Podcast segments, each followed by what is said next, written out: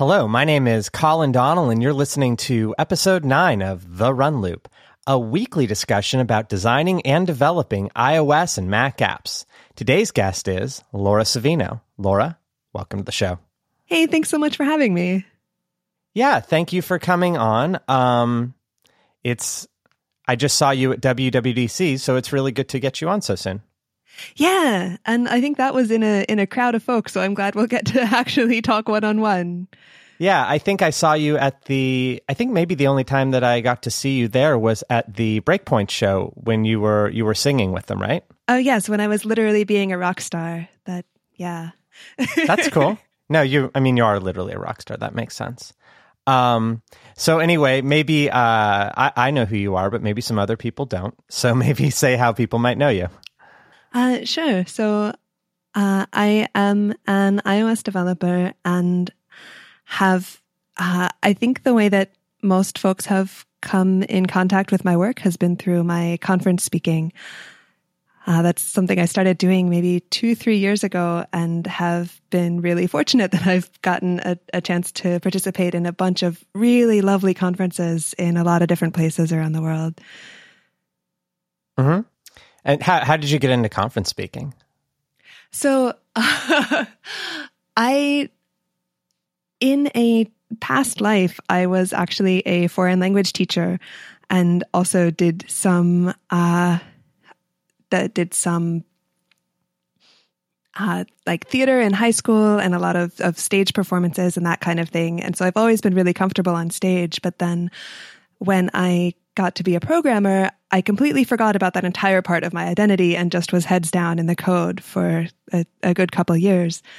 And then actually, uh, Dave Klein of CocoaConf asked me specifically if I would be willing to present at a at one of their events. And I said like, "Oh, I you know, I don't have anything to say. I you know, I, I don't know if they would even accept me. And he was like, no, please send us something. And he really went out of his way to insist that I, that I uh, submit a, an idea for a talk. So I did. My first talk that I gave, um, that was about how to not get mad at people when they write bad code, um, which was a, a super fun and also cathartic sort of talk to give. And it went over super well. And and I've I've discovered like, oh wait, all of these skills and comfort level with stage and things like that that I built up from from choir, from piano, from teaching super translated well into conference speaking. So that was a nice kind of blending of an identity from my past with with what I was currently doing. That's awesome. Um, so I I also uh, like to speak at conferences. I haven't done as much recently, but I um I also kind of had not exactly the same background, but I was uh, I was a singer in a band for several years. Oh wow! And then that so that kind of I had the same sort of like oh I'm comfortable being in front of people like that's not a problem. Yeah, that's not the scary uh, part.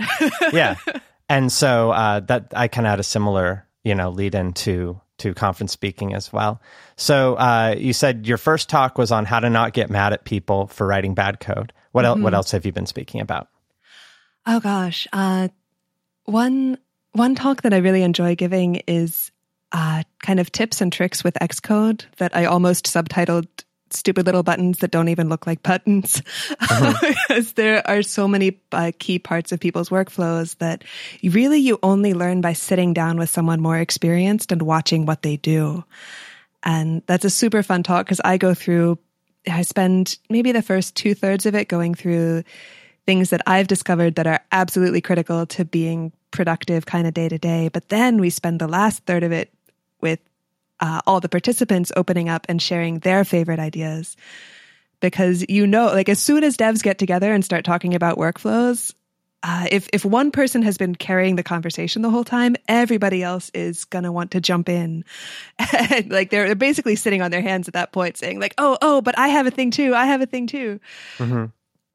I just learned about an awesome new uh, diff view in Xcode that I didn't even know about from someone who like raised their hand and was like, "Oh, I probably shouldn't even bring this up because probably everybody already knows this, but here's a way that you can view uh, a side by side diff of a particular commit from a line in Xcode.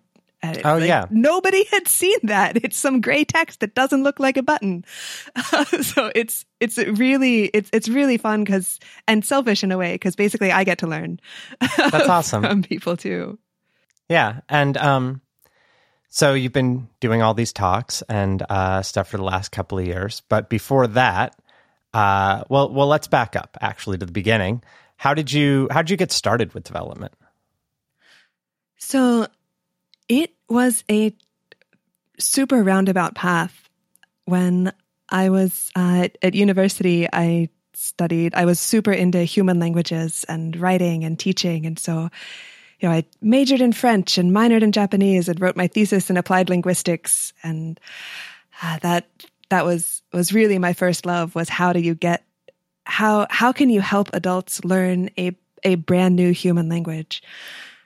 Um, and so, you know, in my mid twenties, I was working in a school for international students and I was in the school office and was in charge of of housing for all these students coming in. And I basically brought the office kicking and screaming into I don't even know the 1990s because this uh-huh. I mean this was later than that, but their system of record keeping was uh, printing out reports and then using a complicated system of highlighting that they would copy over week to week as they printed out new reports. It was like, okay, this has to stop.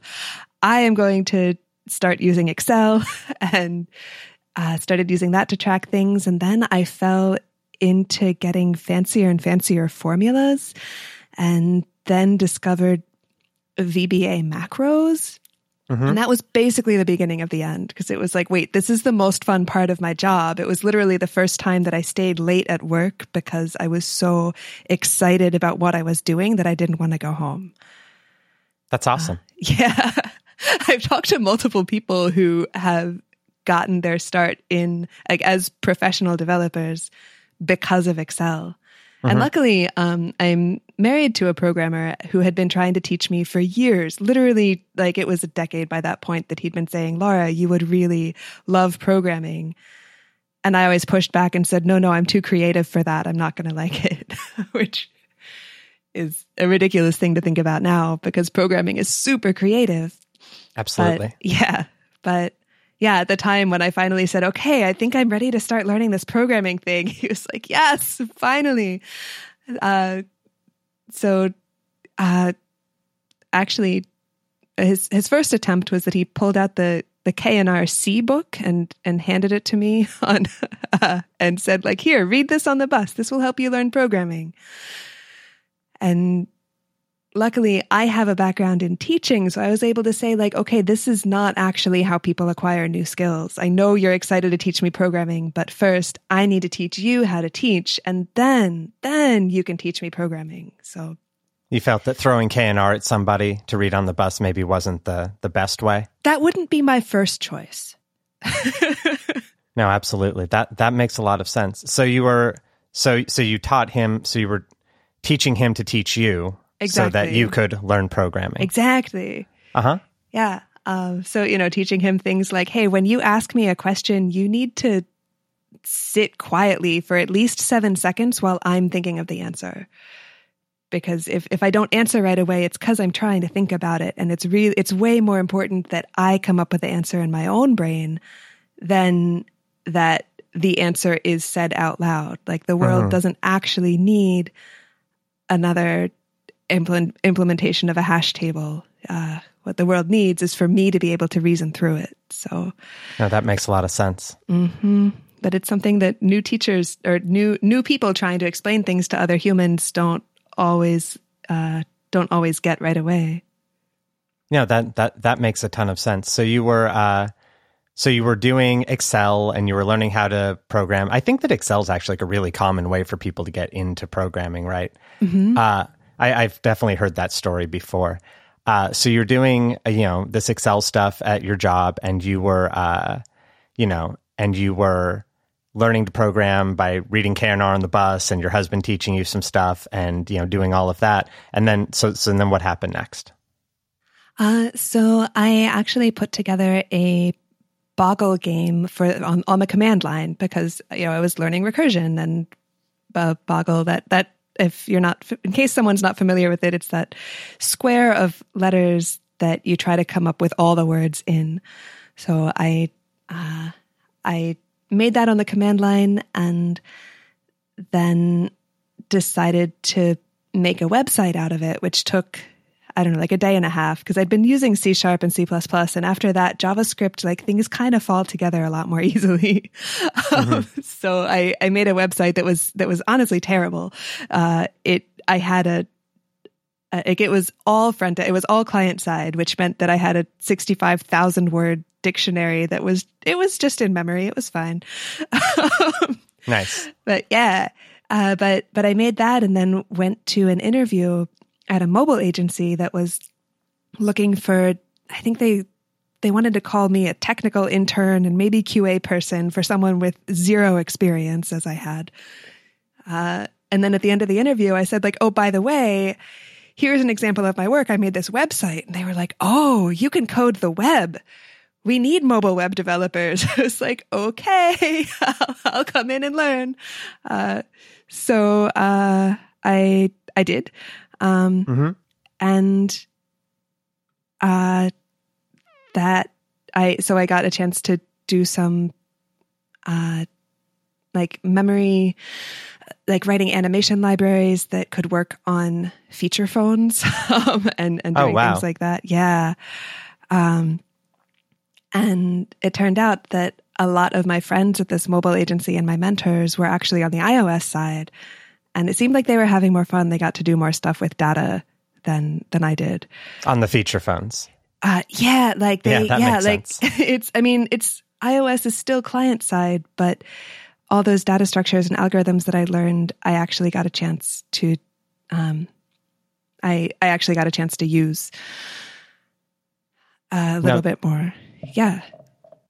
Okay, so so and then you so you were working at this company, and then mm-hmm. what what was the name of the company?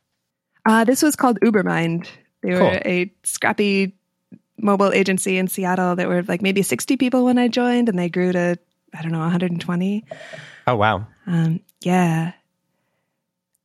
So you went from working on these feature phone things to working on the on the uh, iOS side. So how did, how did that happen? Yeah. So uh, when I was at Ubermind, a lot of my friends and mentors were on the iOS side. And I kept hearing about this, like, you know, we'd go on coffee walks and I'd hear about the sorts of problems that they were solving and the sorts of problems that they were solving seemed like they would take more advantage of the kinds of, of programming skills that I was more interested in, uh, of using, of, of using data uh, to do to to do different things uh, of of naming and algorithms because a lot of what my role was on the front end web team was really animation polish. It was all on the UI level, and I was interested in doing more on more on the data side. So yeah, they had a project that had room for a junior developer to try to cut her teeth. So I joined a team over there and learned a bunch on that project. And that's a wonderful thing about mobile agencies, I think, especially for people who are trying to learn the ropes of a new tech area, is that you work on one project for a few months and then you say, okay, we figured out all the mistakes that we made there. Next time we're going to really get it right. Mm-hmm. and and then you have a chance to try again and say, all right, let's try this networking pattern this time.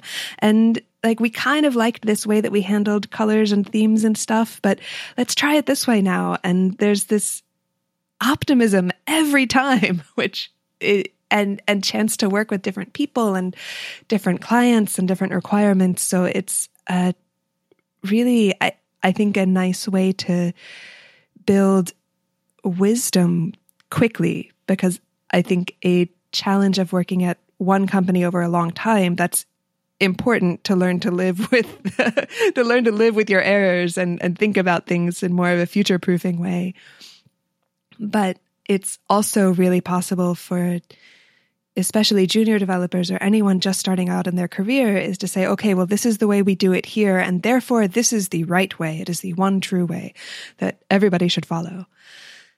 So getting to jump kind of quickly from project to project knocks off some of those assumptions about oh, a, a successful project looks like X. Instead, it says, okay, well, here was a successful project that looked like X. Here was a failed project that looked an awful lot like X. And here's one that worked that really didn't have anything in common with either of those. Mm-hmm. So I think it, it helps to make people more pragmatic more quickly. No, that, that, that makes a ton of sense. I, uh, I think that I've definitely learned a lot from my jobs where I've been like working at a job and working on the same thing. But I for sure learned a ton from contracting just because, like you said, you get to jump around so much. You oftentimes get to work with a lot of different people. Um, you know, so you get to touch a lot of things where, like, if you're just working on one app, right? Like, you, even if all the apps you are working on are kind of similar, like you said, like, you get to try like a slightly different way to, you know, do networking or whatever every time.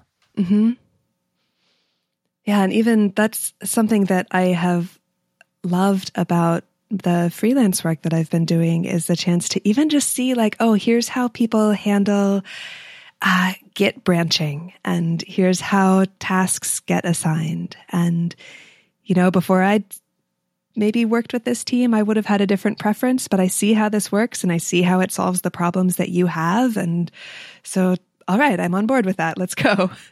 That's good.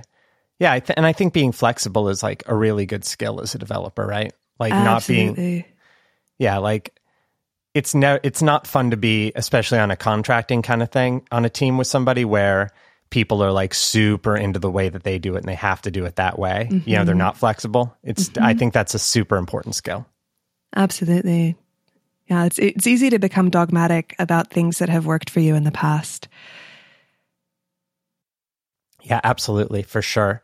Uh, so you're working at Uber. So let's back up a little bit. You're working at Ubermind and uh, you know getting into development. You know, get getting into iOS development, doing all of that, and then this eventually led you to becoming the first iOS developer for Khan Academy. Yeah, yeah. So it was a really interesting time to join the company because they. Uh, so if, in case anyone's not familiar with Khan Academy's work, uh, they the it's a nonprofit company based in California, and their goal is to provide a free world class education for anyone, anywhere. And you know, it started with one person making math tutorial videos and putting them on YouTube, and has just been expanding and expanding in terms of first lots of videos with lots of different content types, and then people saying, wait a minute, if people are really going to learn math, they probably need to need to practice math. So how can we make more interactive ways for people to understand, you know, tangent lines and things like that? Uh, so, and and then moving even uh, from from there into okay well this is basically just an interactive worksheet how can we make it something that really and i know their their research team now is is checking out ways to make it uh, make education really take advantage of this platform that's super interactive and not just say, hey, we took a textbook and threw it onto an iPad, but but to make it uh, as as interactive and as educationally sound as possible. Mm-hmm. But when when I joined the company, it was it, it had exercises, it had uh, it it had all the videos, but they were really a desktop focused company. And for me, coming from a mobile agency, you know, where to to see, you know, some of it, it takes a real change of mindset to go from saying, "Hey, we made this desktop site, and our key interaction here is going to be that you hover over a thing, and then you're able to navigate into it," and saying, "Ah, this, okay, let's talk about touch screens." Like mm-hmm. that, that solves a problem that you've got, but a lot of people are going to have a really hard time with it if they don't if they're not sitting there with the mouse. So uh, that was uh, kind of the the atmosphere that that I I joined on. And then over the next couple years was able to work with leadership and work with other engineers uh, to really convince people that mobile is the way to provide education to to anyone anywhere that mobile is really going to have to be an important piece of that, especially mm-hmm. as lots of kids don't have access to desktop computers. They'll have a phone, but they, they won't have a desktop computer. No, that that that makes a ton of sense. And so when you started there, mobile wasn't a thing they did full stop, right? Because you were the first iOS developer. Yeah, so, and they weren't even sure that they would have enough to keep me busy full time. You know, it's, it's looking at, at their team now and the awesome, super productive sorts of developers that they've hired. It's it's a it's a huge change. Yeah, that's that's kind of that's kind of funny. And I, I I've actually used Khan Academy. I think it's amazing. Oh, awesome! Um, what did you learn with it?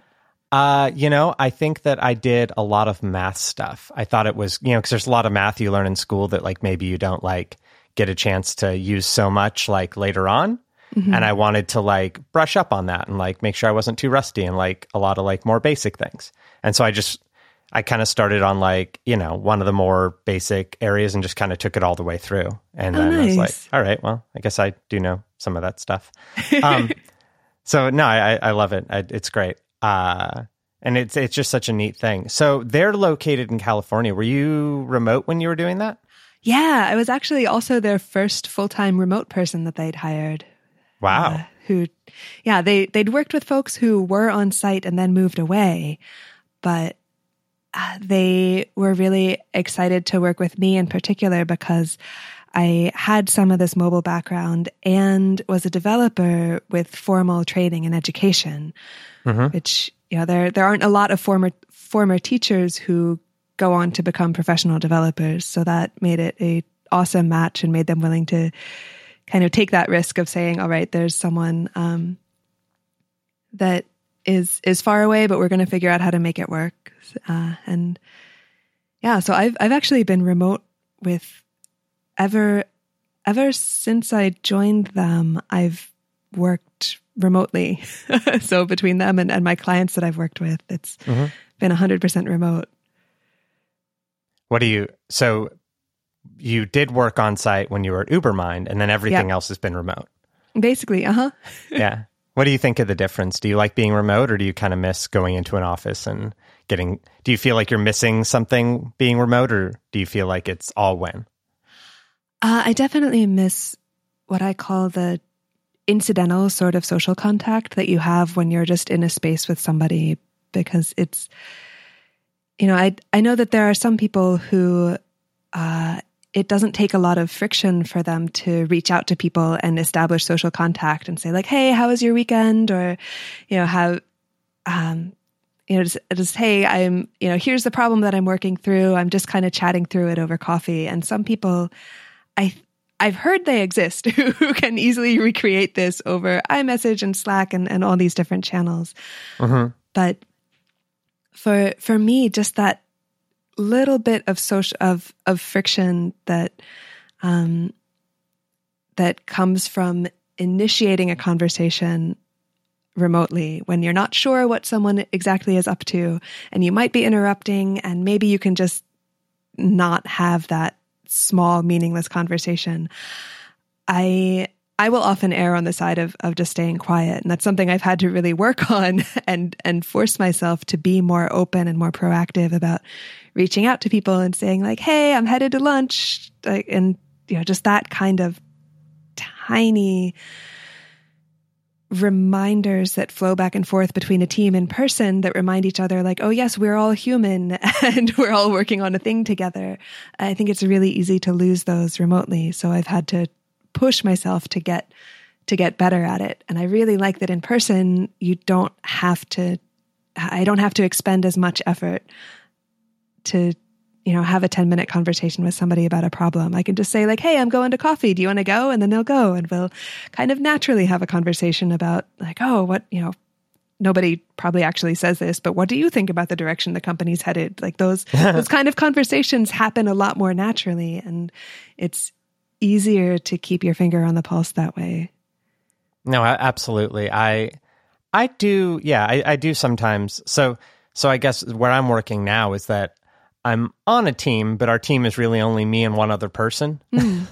and they're not an iOS developer. I so see. it's also sort of like I'm working alone. Uh. Um, Yeah, and I do kind of, I, I do oftentimes miss that, you know, like kind of chance for like peer mentorship, you know, where you can like just chat through stuff with people. Absolutely. So we were talking about that, you know, you have this Khan Academy, right? Was uh, really wanted to hire you because you had this, you know, you're a programmer, but you also had this background in teaching. And uh, one of the things I thought was interesting that we were talking about before the show was that uh, you know some of the teaching and stuff that you'd done was that you had traveled abroad and like lived in all these different countries and like taught English and like that kind of thing. Uh, and we might be, you know, we're kind of backtracking a little bit, but I think it's really interesting. So I think you said you lived in Japan and Korea and France, right? Yeah, yeah. Uh, it's part of. Uh, I mean, it's similar to, I guess, with with a a programming language. You can read the manual of a language, and you can learn all the grammar and vocabulary by studying. But the way that it really solidifies in your brain, and the way that you really get fluent, is by actually using it to get things done Mm-hmm. you know that's why like a lot of us as programmers will have maybe a division between yes i've i've written code in haskell or whatever but i have written production code in these kinds of of languages. Absolutely. and, and to me going and spending time in a country like that's that's production language ability. It's saying if if you can't figure out how to communicate with this server in a restaurant you will have a bad time getting your food. Um, you might pay the wrong amount things like that. So yeah that's always been you know since i i love learning languages but the way to really level that up is has been to go and spend time in the country so i studied abroad in japan for a summer and lived with a host family there and then what part of, sorry Mhm. oh, what part of Japan were you in? I was in Hakodate. It is in North Japan. It's on the southern tip of uh, of Hokkaido, the northernmost island. Mm-hmm. Um, they have a, an ika odori, which if you put your palms together on either side, uh, just if you put your palms together above your head, I'm doing it Um, right now. yeah. So you see how you kind of look like a squid. Uh huh. Yeah, so that's a, the squid dance. So ika is is Japanese for squid. So so you like there's a dance that you do with your hands above your head like that, and that is the squid dance. Perfect. yeah. um, yeah, I, I spent some time there. I, I studied abroad in France, in Nantes, and Mhm. lived with a host family there as well. And then after university, wanted to uh, learn wanted to learn Korean, and found a program that it's. Uh, I I applied for a Fulbright grant to teach English in Korea, and the reason that I chose this to try to apply for a Fulbright was because it started off with six weeks of intensive language study and culture study. And because there's a lot of programs where, you know, people will say, Hey, you're a native English speaker, go teach somewhere abroad. And they will just put you in the room with zero training and preparation Mhm. and just say, but you're a fluent English speaker. So clearly, like, what can go wrong? And, you know, it goes back to what I was saying with with my husband in the K&R C book of like just because someone has a skill does not mean that they're going to be at all good at transferring that skill to somebody else. Mhm. So it's something I really liked about the Fulbright program was they had this was that it was important for them that we as foreign teachers in the country understood as much about the language and culture as we could. I mean, six weeks is not enough time to get really good at it, but it's way more than a lot of other programs got. Um, so I had that and then got to live with another host family uh, in truly the middle of nowhere. It's a town that like Korean people haven't heard of. In a, Oh, wow. ti- in a tiny elementary school, we had 42 kids in the whole school, K through six. Um, and yeah, that was a, a really good chance to practice Korean because a lot of people uh, did did not speak English. That sounds amazing. Uh, sometimes, yeah. It's, I mean, to, to spend a, a year, it's, it's intense. Always, always being an outsider and always speaking in a language that you're not really fluent in. I hmm think it's easy to forget that sometimes you're someone who can follow a conversation and interject a joke. like that, that's uh-huh. an advanced skill. And, you know, to go like a month without being able to, to make jokes other than, you know, slapstick basic level stuff is, uh, it, it can get to you sometimes, but it was, yeah, it was absolutely fascinating getting to live, uh, in, a place that was more traditional in some ways. You know, you'd walk down the road and it would be a basically one and a half lane road where sometimes half of the lane going between these fields was covered up with a tarp that had just red peppers drying out into the sun. Mm-hmm. And that that was just how people did things. And you know, it's a super modern country. Like they they've had uh, really high speed internet around the whole country. Like even back, this was 2006 and I was in the middle of nowhere and we had super fast internet in our house. Um, so it was, you know, that it's a really, you know, in, in a lot of ways more uh, tech advanced than the US was, especially then. Mm-hmm. Uh, but getting to see some of that, but also these more traditional uh, ways of getting things done was pretty cool. That is that that is super cool, and I bet you got a lot better at Korean in a year. Oh yeah, yeah. I was able. Uh, this is you know just I'm just going to brag. Like I could read Charlotte's Web by the end of it, which which made me really happy. Nice. And if I may plug for anyone who's ever been interested in languages, uh, the Korean alphabet is amazing. It is phonetic, which a lot of people don't realize. Um, but it's it's a phonetic alphabet that was actually designed in I think the 600s or so to match the language. So, you know, a lot of languages like English has both K and C. And it's like, yeah, you sometimes use one for one and the other for the other. And now Korean is really well designed in this sort of one to one mapping.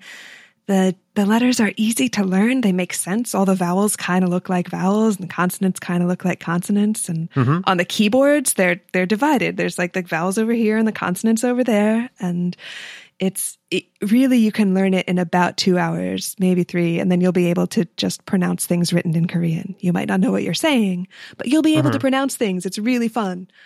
That's amazing. Yeah. um, so, uh, so, so, you know, so you speak all these languages, which is super cool, by the way. But you speak all these languages, and you know, you're teaching and doing all that. How how do you feel? What do you feel like the relationship between? You know, we have like, I guess what we call like natural languages, right? Is what we call like human language, mm. uh, and like programming languages. Like, do you feel like there's a relationship there, or is it like pretty different? Like, like did that help you? Do you think, or do you feel like it's like a really different like way of thinking? It Programming definitely relies more on logic and grouping than learning a natural language does. But for example, I was, I had an easier time understanding functions and the way that you would pass information into a function versus calling a method on an object a little bit because first going going from english to learning Japanese, you really have to break up the way that you think of a sentence. Because mm-hmm. um, we, as as native English speakers, we don't have to think really hard about the structure. But then going to something like Japanese, where instead of the English construction would be "I go to the store," and in Japanese you might say "store to I go," or "as for me, store to go." Um, mm-hmm. And breaking up English sentences into their structural parts and, and thinking about semantics that way and saying, well, this is the role of this verb, uh, helped me go into looking at programming functions and saying, oh, okay, this is the role of this one, uh, uh, of this, of this function name or of this parameter. And, and to be able to not be so surprised that when you write something in programming, it doesn't look at all like English. It's like, oh yeah, sometimes things have meaning and they don't look at all like English. And I was a lot more comfortable with that.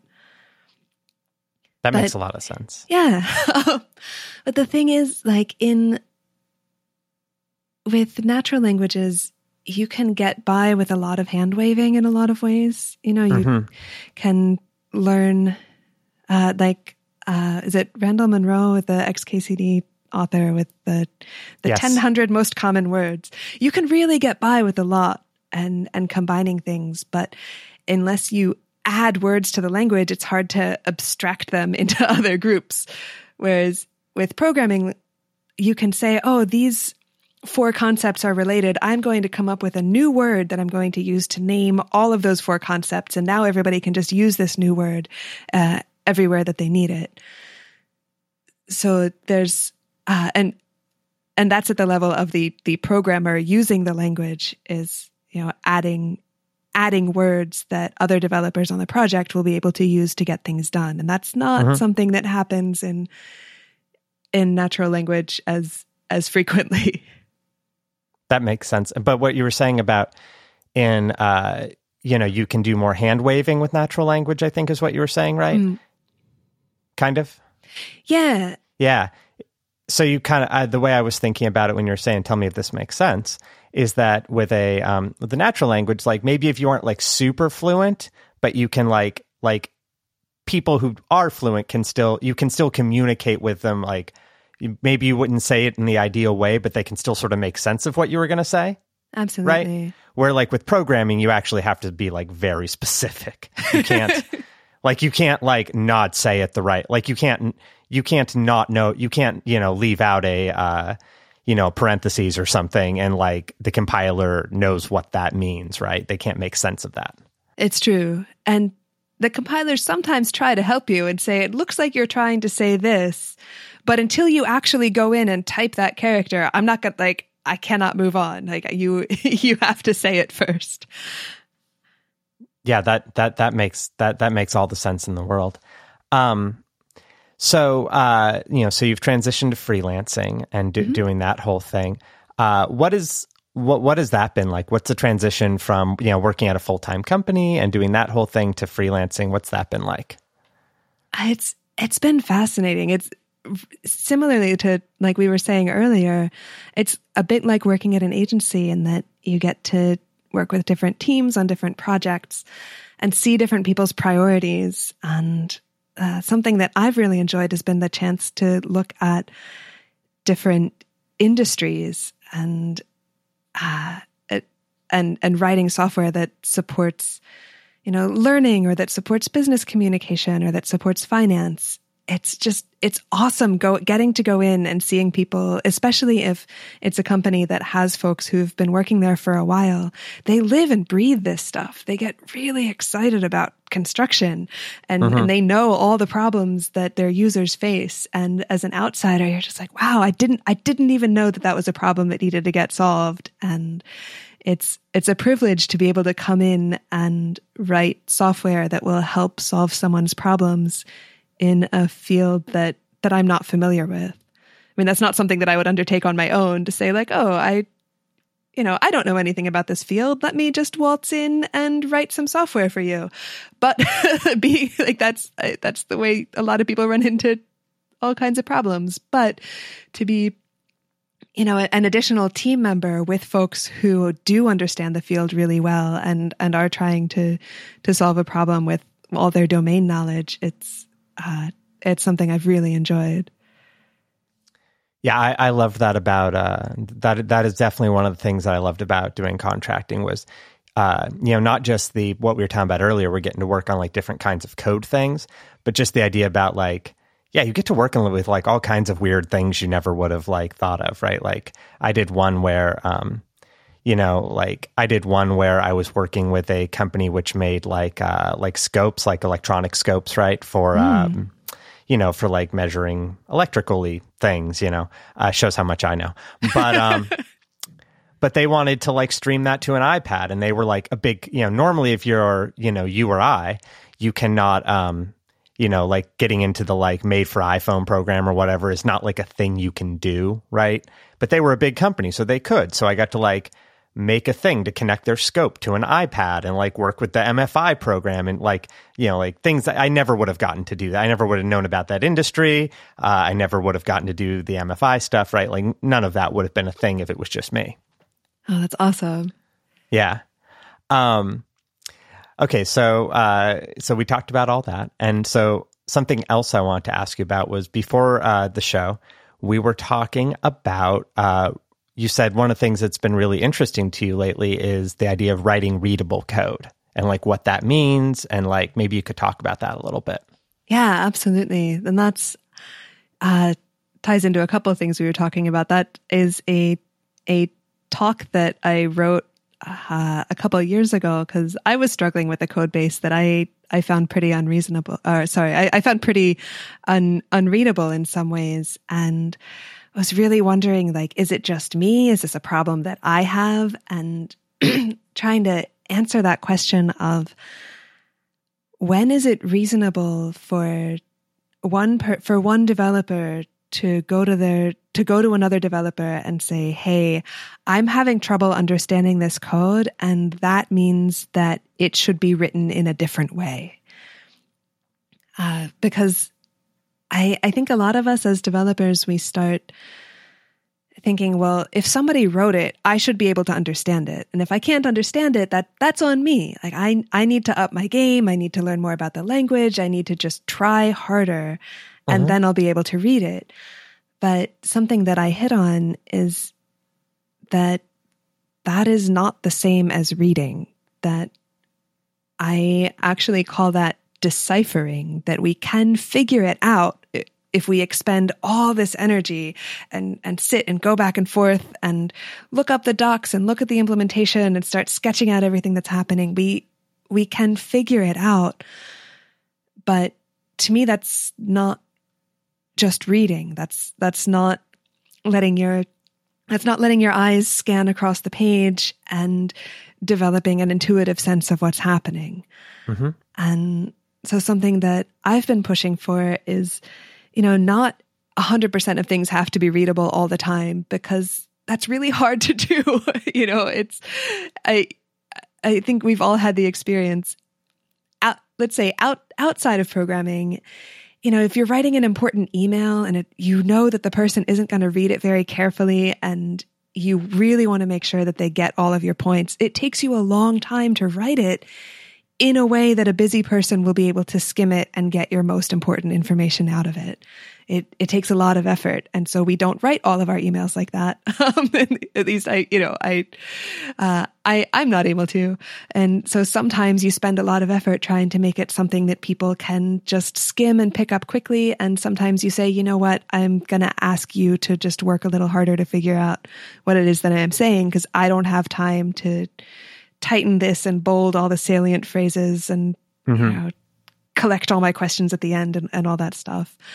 Um, that reminds me of the quote yeah. where it's if I I uh, where it's uh, the the quote where it's like you know the guy I'm trying I can't remember you probably will know what this is but it's where you know it's P.S. at the end of the letter. If I had more time, I would have made this shorter. Yeah, it's yeah. um someone told me I I have been talking about that quote also. someone said it was it was Pascal, but um, but someone else it's also attributed to Hemingway. Um, I was in France when the person was like, "Oh no, it's definitely Pascal." Like, okay, but yeah, I'm I'm sorry for the long letter. I didn't have time to write a short one, mm-hmm. and it's so true. And and so, uh, I guess where I come down is that it's not I'm not trying to say everybody must write things that everyone can understand quickly all the time, but to say at least notice when you're writing something that's easy to understand and notice when you're not and make that a conscious choice instead of just saying, well, I wrote it, so you should be able to figure it out. Hmm. No, that that makes sense.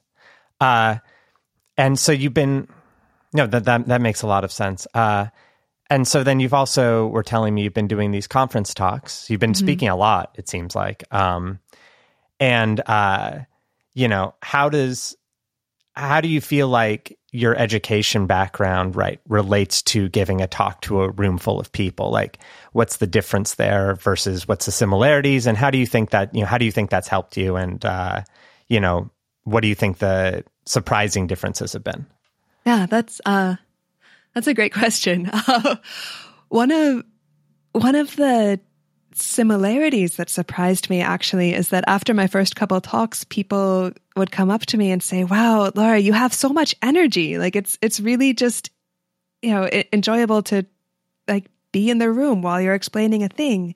And I'm there thinking, I used to teach second graders, and if you are not literally the most interest if if you're not the most interesting thing by far in the room. Mm-hmm. I've had second graders start throwing shoes at each other. I had people literally climbing the bookshelves over in the corner. Like you have to keep people's attention or there will be there will be chaos. Uh-huh. Um, so that was um, a thing that I just assumed like of of course you have to make yourself the most interesting thing in the room. I don't expect grown-up developers to start throwing shoes at each other. But and you probably had this experience too singing in a band. It you have to project a lot of energy because there's always something more interesting for people to pay attention to. And so that that's kind of a, a base level of uh, of trying to lead a group of people and learning something is all right, I got to put out as, as much energy as I possibly can to keep people engaged, oh, especially oh, for an hour. My gosh. Yeah. I, speaking of that, what's your feeling on so I have always felt like a lot of times when you do these uh, conference talks, they'll have you up there for like 70 minutes or something, right? I often I feel like that's too long. I, yeah. I think I think many conferences would be better if they made it like 30 to 40 minutes. I feel mm-hmm. like I can talk about almost anything for 30 to 40 minutes and make mm-hmm. it interesting. And I think it's almost impossible to make anything interesting for over an hour. Absolutely. I mean, you would have to be so pro and do those things where you divide it up and you're like, okay, well, here's going to be four minutes of video and here's like this other, you would have to really uh, modulate your levels in an extremely planned way or be the most charismatic person who's ever been born, you know, like if, but even in that case, like stand up comedians keep your attention for a long time, but they practice the heck out of that material. Absolutely. yeah, I know that uh, I had at Tries, uh, I, I got to speak at Try Swift Japan a couple years ago. Mm-hmm. And those, they, those talks were, I think, 22 minutes. That seems perfect to me. And oh my gosh, because yeah, and I I had a talk that I'd get. I actually um, gave a version of my talk about readable code there, and I had a version that was 40 minutes. It was like, how am I going to cut this down to 22 minutes? Well, it turns out you do that by cutting everything that is not your very, very best content. Mm-hmm. And then it's a much better talk because if you cut out the, you know, the bottom 40% of your content, then you're left with really only the good stuff. And it's painful to cut. It's so painful to say, like, but I love this section but it's not one of the 12 best sections. So I'm just not going to take people's time with it right now. Yeah, that, I mean, my, my, feeling on that is just that it's like, I'm not going to, I'm not doing a, even, no matter what the conference talk is, right? I'm probably not actually like teaching the people the thing. It's not like they're going to leave my core graphics talk and then be able to go write core graphics code immediately after. I'm just turning them on to like, the ideas and like generally how things work, I feel like. And I, I think I could do that for almost any topic in about 20 minutes. And, That's a really and, good point. Yeah. Um, that, mm-hmm. That's something that uh, I've actually just gave a workshop a couple weeks ago during during WWDC at CocoaConf next door that was explicitly saying to people, okay, if if you're going to give a talk First of all, decide how important is it to you that people walk out of the room with a new skill? Uh, versus how important is it to you that you inspire some feeling? Like, are you talking about security and you just want people to be afraid every time they touch security? Or are you, you know, you're, or are you trying to provide some documentation where you just want them to know that this stuff exists and when they need it later, they'll come back to your talk and look at it? And so asking people to explicitly make first make those choices and then based on that say okay what are you know if let's say you do want people to walk out of the room able to do a thing that they couldn't do before what practice materials are you going to give them so that they can practice the thing uh, in maybe even in the middle of your talk it would have to to change the format a bit but like i know Liz Marley is giving a talk about uh, um, affine transforms and has everybody download a, a multi page playground ahead of time so they can go along and actually try the things as they do it. And so that's definitely a talk that people will walk out of with a skill that they didn't have before. But yeah, a lot of times like it's it's absolutely appropriate for some conference talks to just say, "Hey, we're going to inspire you that the thing exists and give you something to think about over lunch." Yeah, and I, you know what, I had never that that idea of using the uh, the playground. That's that's a that's a really smart idea. If you're the kind Right? of person, yeah, that's that's really smart. I'm super impressed that somebody uh, that she thought of that. Uh-huh. Uh, because yeah, I feel like for me, it's more about like I'm going to be the most high energy thing in this room and get really jazzed up about unit testing or whatever. Yeah. and like and like Hearts and but, minds. yeah, that's I'm gonna like take you on a hero's journey through you know uh you know s- core graphics or you know GCD or whatever, uh, and then you can go into the special world and you know uh, be Luke Skywalker after that. Um, and but but doing doing that playground thing now, I kind of want to try that because that sounds like a genius idea. right? yeah, Liz is awesome. Yeah. Um, so last thing I have that I want to ask you about is uh, localization, right? Because you you have kind of a unique thing in that most people, I feel like most people don't localize their apps. Uh, number one, uh, you know, uh, I feel like most people don't localize their apps, uh, and if they do, right, it's like something you're. I feel like that's a very difficult thing for people to maybe not. I don't. I don't know. It's a hard thing for people to think about. At least, uh, it. You have the experience of that. Maybe you can do some of that localization yourself, and you can understand things in a way that other developers might not. So, what what are your feelings about localization and you know doing that on iOS? Yeah, it's uh yeah, you're you're absolutely right. It's really near and dear to my heart because languages are so interesting and uh, you know, you, you see some of the challenges that people have when it's like, hey, this app is brilliant and solves a problem, and it's not available in the language that you speak. So either learn English or don't get your problem solved by the app. And that's really unfortunate. Mm-hmm.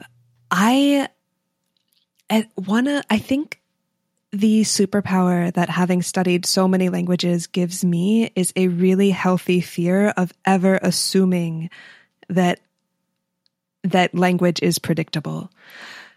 Um, like just you know, for a small example, lots of people uh, like we as developers, we really like to be as efficient as possible, and so if we have a sentence that just one word changes depending on context, um, you know, like uh, an example that I give is if you're trying to give someone a compliment on their clothing every day and you say like, "Hey, nice shoes," or "nice shirt," or "nice pants," or "nice whatever," um, we would write a function that you would pass in the object of clothing, and then it would prepend nice, and then we would just kind of go on our way.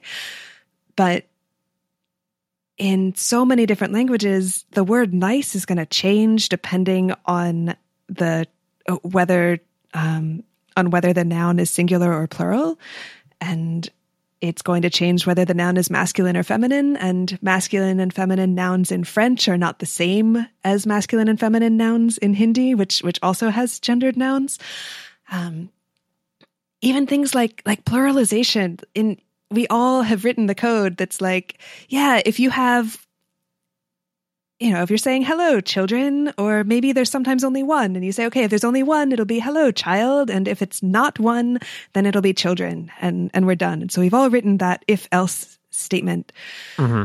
But there are other languages, like uh, I think I think Croatian is one of them, where the ending of the noun is different if the quantity ends in a two or a four. So like 12 to 14 or 22 to 24 will be one ending versus if it's evenly divisible by 10, it'll be something else. That one I don't think is Croatian. I'm just making that up as an example. I think Hebrew, Hebrew may have that, but just the, all the different, different ways that things can radically change from language to language. And what I've found, because I, I get I get really passionate about this stuff, and I talk to lots of developers, and developers really have this sense that they'll be able to figure it out, or like, oh no, like that that'll be fine, that won't be too hard. It's like, but you are making all these assumptions that you don't even know you don't even know how wrong you're going to be. You know, you have the word now in English that's in a circle and the font exactly fills the circle and it looks great because it's it's approximately a square. And then you change it into French and the word is maintenant, which has like 12 letters or something, and it's gonna look terrible. Um so I, I think that the the way that my language background has really helped me has been in being very suspicious of all user facing text and saying what what are the ways that this uh, that that another language might not interface well with this at all. Mm-hmm.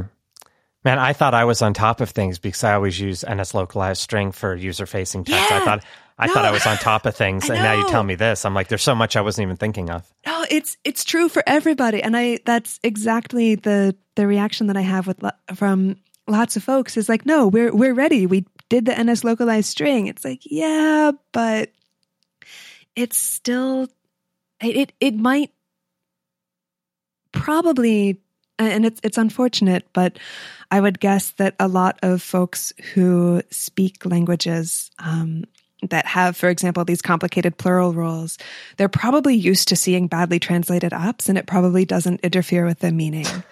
Um, it's just not going to look super professional. So if if you want things to sound fluent, like they were actually made for you, then then yeah, it's uh, it's critical to have a native speaker to actually look at your things and say, nope, Yeah. this is this is where your assumptions have failed you. No, that that that makes a ton of sense. And actually, I can think of it's not a it's it's not an app, but uh, I I was in Japan uh, a couple months ago, and um, one of the things that I uh, noticed there is a lot of the like products and things that they have on the shelves, which are like clearly like you know for Japan, made in Japan. Will get just like the structure of things will be all weird, right? Mm-hmm. Or they'll get like plurals, you know, plurals actually specifically where they'll be like, you know, for mans, for mm-hmm. women's, mm-hmm. right? Like stuff like that. Um, so I can, you know, I can totally see it from the air side where you're saying like, yeah, like you can probably like make sense of it, but it's it's it's not great. Exactly. Exactly. And that's where, you know, some people will say, like, oh, Laura, you speak French. Like, would you want to translate this app into French? And I say, no, like, I, I'm pretty fluent, but I'm going to make hilarious language mistakes. And, you know, that's, um, one of, it's, it's kind of awkward to think about, but the, the sorts of language mistakes that are really easy to fall into and then go viral are because I think pretty much every language has a lot of phrases that are unexpected euphemisms for uh, scatological things and for sex.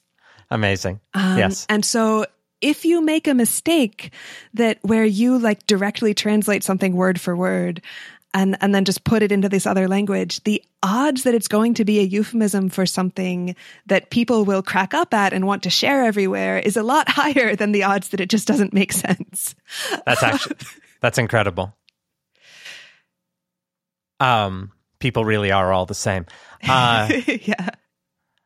so so that that all you know that that that all makes a ton of sense about not making assumptions. Uh, you know, when you're writing your code about you know, and I when you say that, I can think of 17 different ways I've done this, right? Of making assumptions about like the way something will be formatted and then putting in an NSLocalizedString and then not realizing that, oh yeah, if like the word order changed or whatever, like this just, this won't work at all.